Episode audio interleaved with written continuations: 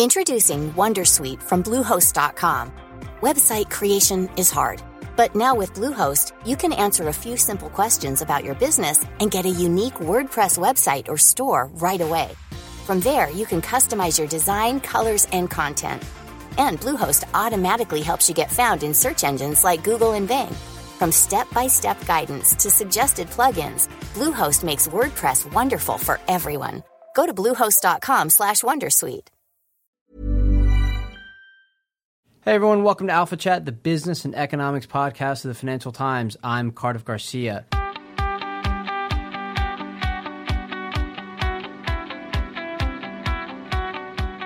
This is an Alpha Chat short edition.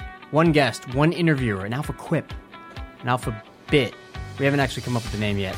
Our topic for today will be assessing the near term risks to the global economy presented by the U.S. elections and a slew of other activity in Europe, China, elsewhere throughout the world.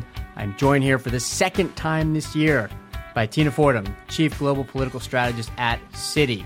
She's based in London but is here in New York because she's been appointed to a new UN panel on the economic empowerment of women, along with Christine Lagarde of the IMF and a whole bunch of other bigwigs. Tina, welcome back.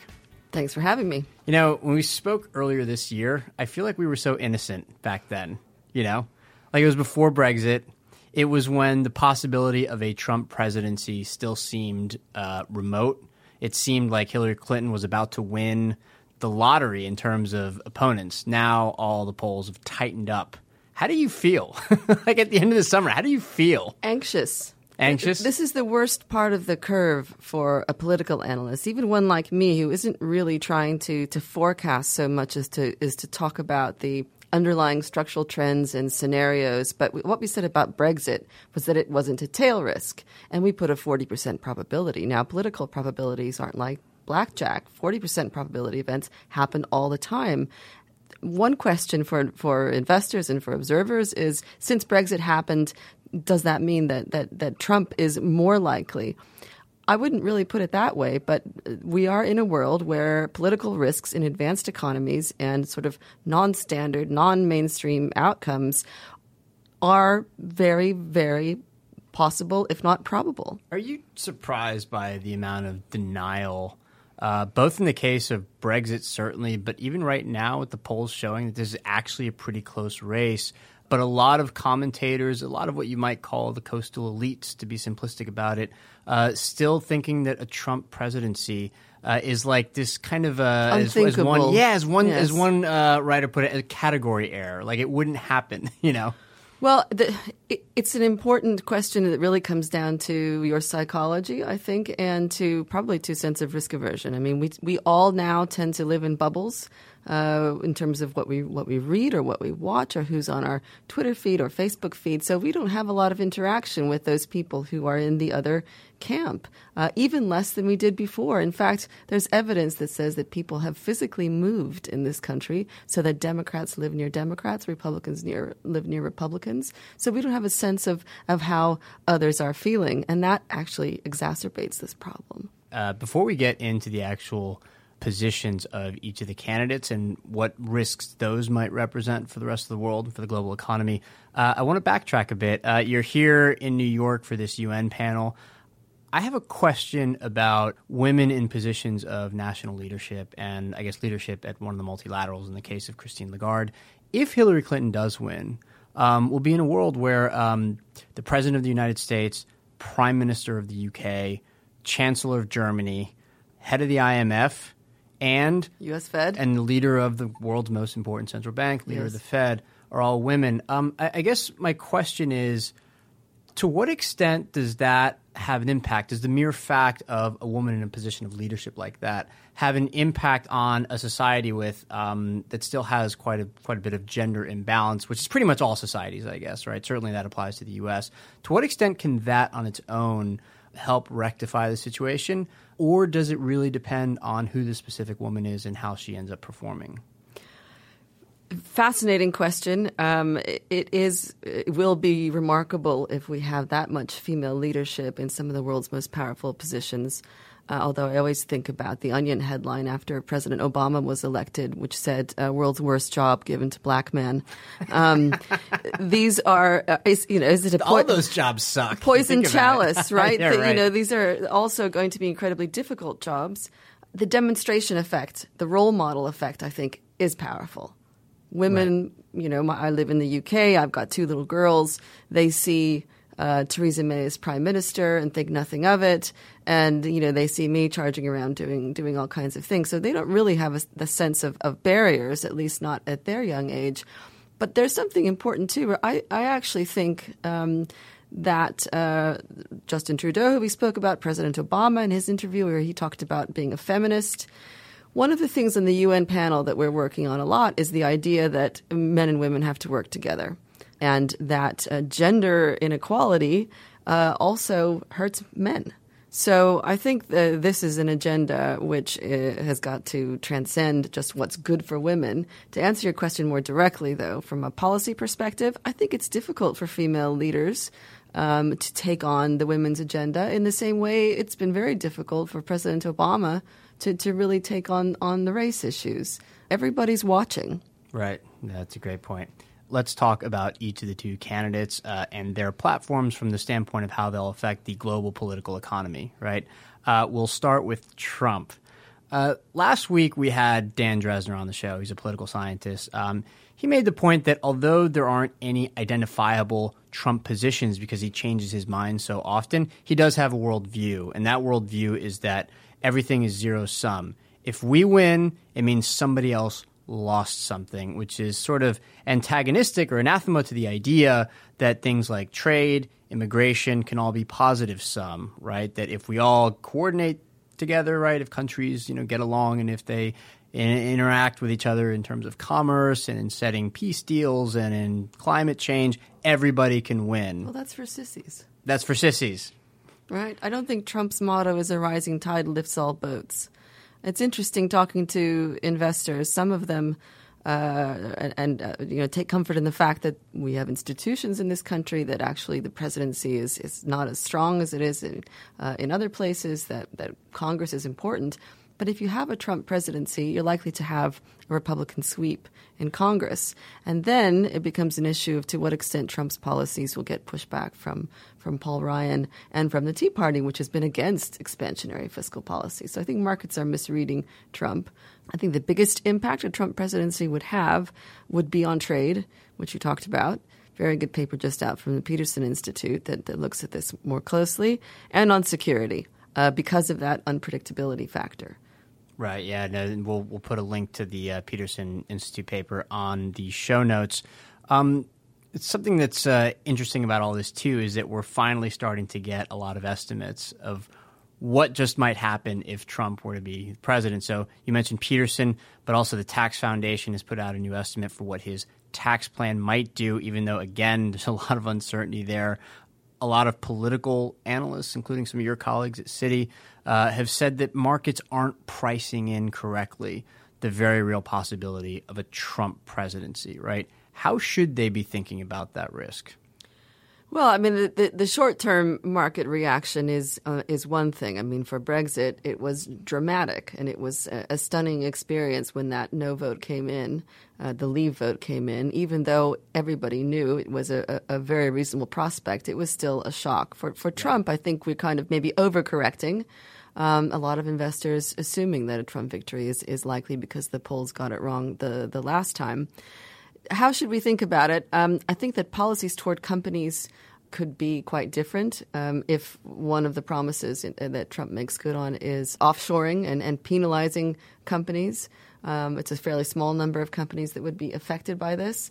I, I don't even know like where we'd begin to well, start pricing I mean, this and stuff. The tre- in. and the Treasury is responsible for a mm-hmm. lot of these things. And and if Trump does become president, he would also, you know, quickly have to come to grips with the fact that he wouldn't be ruling by fiat um, that you know the different institutions do make uh, an awful lot of policies, and that unwinding uh, these trade agreements, unscrambling the egg, as it were, as we're seeing right now with Brexit, is not it's not so straightforward.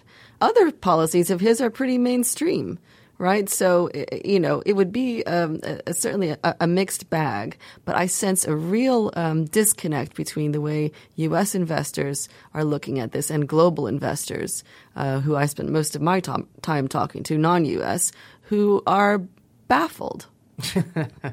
More frightened than U.S. investors are. Yes, I mean, everyone understands that Hillary Clinton represents the status quo, but of course, it's that very fact that's hurting her. Right. Um, the fact that she is so well known. Right. Um, and uh, represents the establishment, you know, if not a political dynasty, as some have said. Okay, uh, let's talk a little bit about Hillary Clinton. Uh, as you mentioned, she's kind of a technocratic centrist, uh, especially when it comes to foreign policy. Um, she's maybe a little bit more comfortable with uh, the use of force than Barack Obama is. Uh, she at least has pushed to be more aggressive in different parts of the world, you know, the South China Sea, Syria, Libya. She's always been a little bit more aggressive in that regard. But when it comes to economic policy, yeah, she's gone back on TPP. She said that she won't support TPP now, or if she's president, or ever, essentially. Um, TTIP, the trade deal that the U.S. was trying to hash out with Europe, looks like it's just about dead. Well, the Germans right? are also The Germans are basically saying it's done. ahead of their elections next year. Exactly. Yes. Um, so that's unlikely. So, in terms of how she would shake things up, it doesn't look like a whole lot would change when it comes to foreign economic policy. What do you think? Foreign and economic policy, no. I mean, uh, Hillary Clinton is, is more hawkish, uh, I think, than uh, Barack Obama. She would take us back to the first George Bush era, which uh, many in my world, in the foreign policy world, consider kind of a golden age for foreign policy, actually. On economic policy, she's clearly been pulled to the left by, by Sanders and by the Elizabeth Warren Democrats.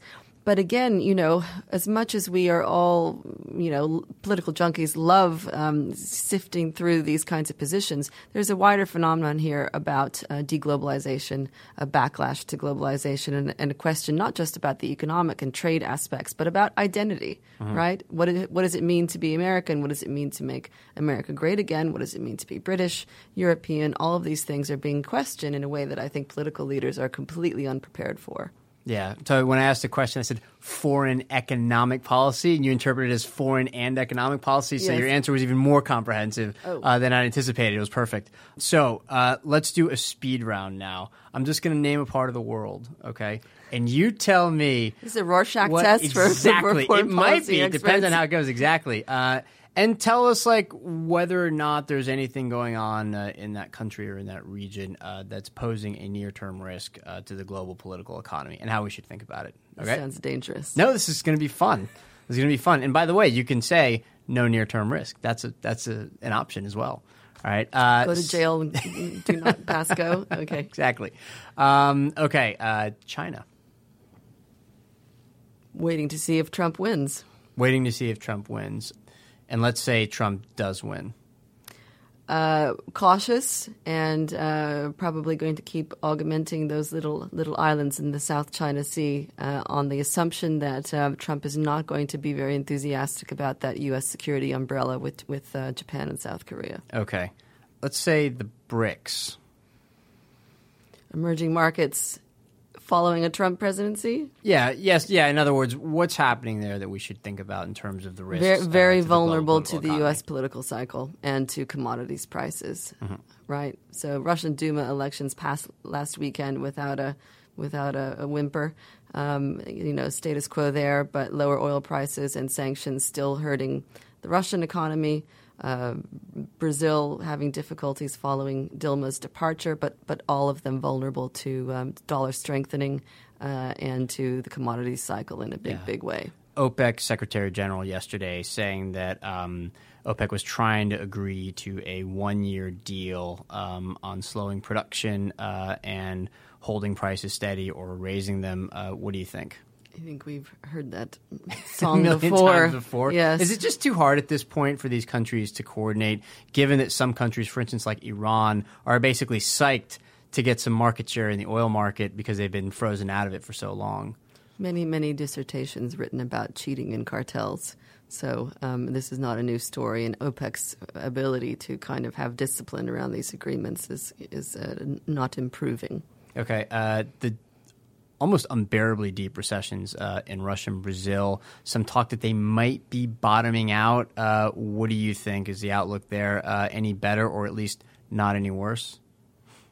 Uh, that is a tough call for me. I'm I'm looking very much at, at, what happens with Trump because they will certainly get hit hard from markets and a currency perspective. Mm-hmm. Uh, on the back of a Trump victory. This is, I mean, this is kind of impressive that for so many of these countries, the outcome of the U.S. election, I mean, is a huge deal in terms of how they're going to react and like what their impact is going to be on the rest of the world. And so, what's really important in, throughout this whole conversation is how political risks have moved to the advanced economies after having been concentrated in EM for so long, and have uh, you know multiple layers of effects. Mm-hmm.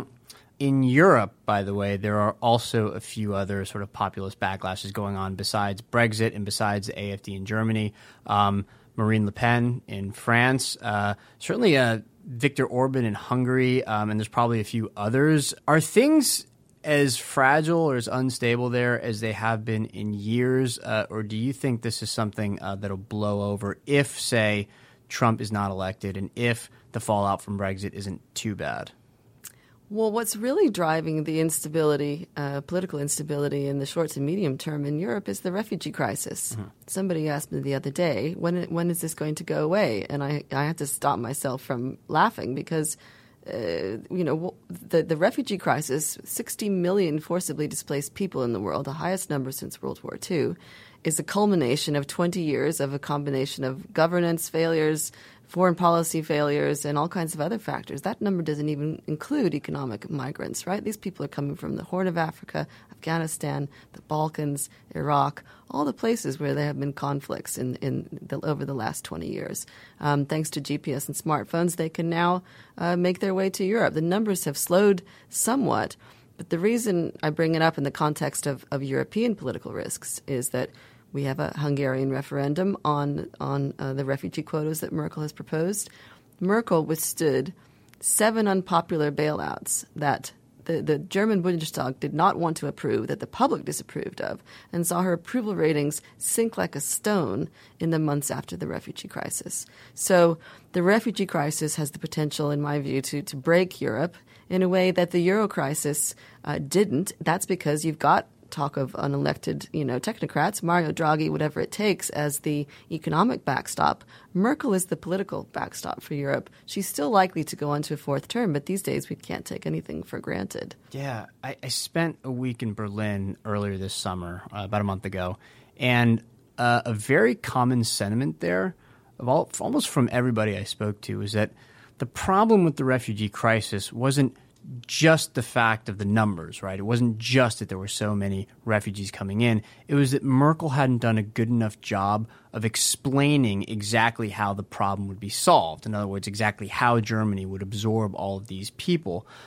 in some cases, uh, there was an issue there that the German press just doesn't go after the chancellor the way that, like, the American press would go after the president. Certainly, the UK press would go after the prime minister, uh, and so she hadn't felt the need to explain herself. But there was massive frustration at just the lack of a plan. How much do you think that would help, both in Germany but also just throughout Europe, in terms of explaining to people, hey, listen, you know, we're compassionate. We get that immigration is something that we want in terms of helping refugees out. This is a humanitarian issue, but we need a plan for how this is actually going to work. I guess I think that criticism is a bit tough on Merkel because she responded to what was literally a tide of human misery. Mm-hmm. Um, and she responded uh, in a way that um, uh, helped uh, kind of um, blunt the immediate crisis. Should there have been more planning? Possibly, but you know the, the, the scale of the numbers was huge. Where she's getting criticism, of course, is from within her own party. Uh, and we've seen the Alternative for Deutschland do well on the back of this. But let's remember, in Germany, it's a very different political landscape. Where the refugee crisis could have a bigger impact is Austria, the Netherlands, which have elections next year, uh, and again, France, where we come back to how perceptions uh, about refugee flows are merging with concerns about terrorism and, and adding to this globalization backlash and this kind of uh, uh, these identity issues that I talked about, this sense of anxiety. And by the way, this is while you know growth has returned, and in, in much of Europe, unemployment um, if not return to, to pre-crisis levels, certainly doing much better. So we mustn't think about these these developments as purely um, purely economic in origin. Tina Fordham, Chief Global Political Analyst at Citi. You know what? I hope that before the next time you come talk to us, uh, that the news just gets better throughout around the world. It got so much worse in between our two conversations this year. It really did, didn't it? Brexit was a was a watershed, and um, the uh, the other developments. The best we can hope for is is muddling through. Yeah, muddling through doesn't sound so bad right about now. Thanks for joining us. Thank you. And that's all the time we have left for today's show. Thanks for listening. Send us an email at alphachat at ft.com to give us feedback, or you can call us at 917 551 5012. That is a U.S. number, so plus one for the country code if you're an overseas listener. Please leave a review and rate the show on iTunes. It really does help people find us. And also, you can find show notes and links to everything we've just discussed at ft.com forward slash alpha chat. Finally, I'm on Twitter at Cardiff Garcia. Tina Fordham is on Twitter at Tina Fordham1, the number one. Amy Keene produces and edits this podcast. She herself is absolutely no threat whatsoever to the global political economy, not because she's Canadian, but because she's amazing. Thanks for everything, Amy, and thanks to our listeners, and we'll see you here again next week for another edition of Alpha Chat.